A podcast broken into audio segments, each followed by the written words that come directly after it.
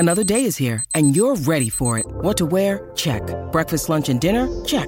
Planning for what's next and how to save for it? That's where Bank of America can help. For your financial to-dos, Bank of America has experts ready to help get you closer to your goals. Get started at one of our local financial centers or 24/7 in our mobile banking app.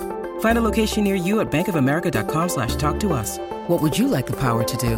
Mobile banking requires downloading the app and is only available for select devices. Message and data rates may apply. Bank of America N.A., member FDIC. Have you seen all of these images that have been coming from the new James Webb telescope?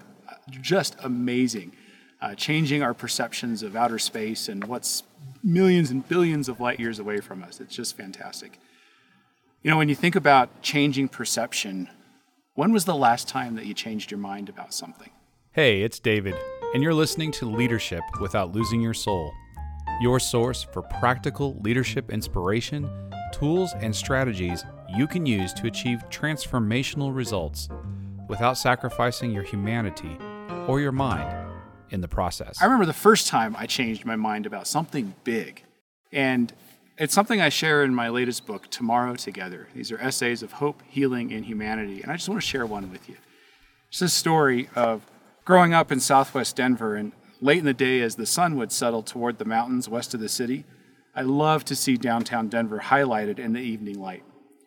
My favorite version of this view happened after a summer thunderstorm. The crenellated steely gray and white skyline glowed with hope against the dark purple clouds that had taken their wrath out on the plains.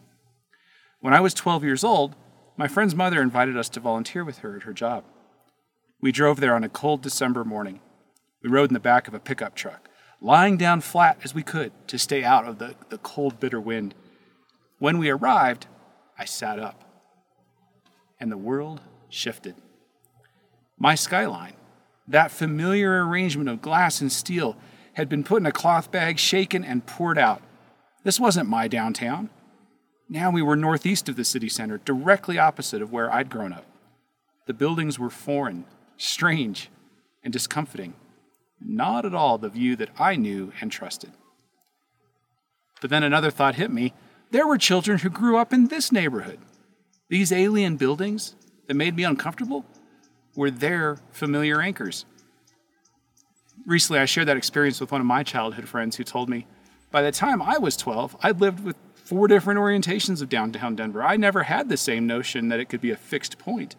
That's a new perspective for me. There's always another perspective.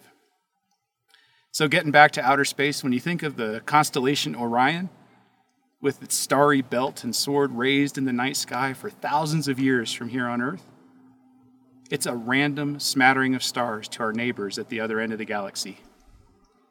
So I've relived that moment of shifted perspective hundreds of times as my known world expands. There's always another perspective.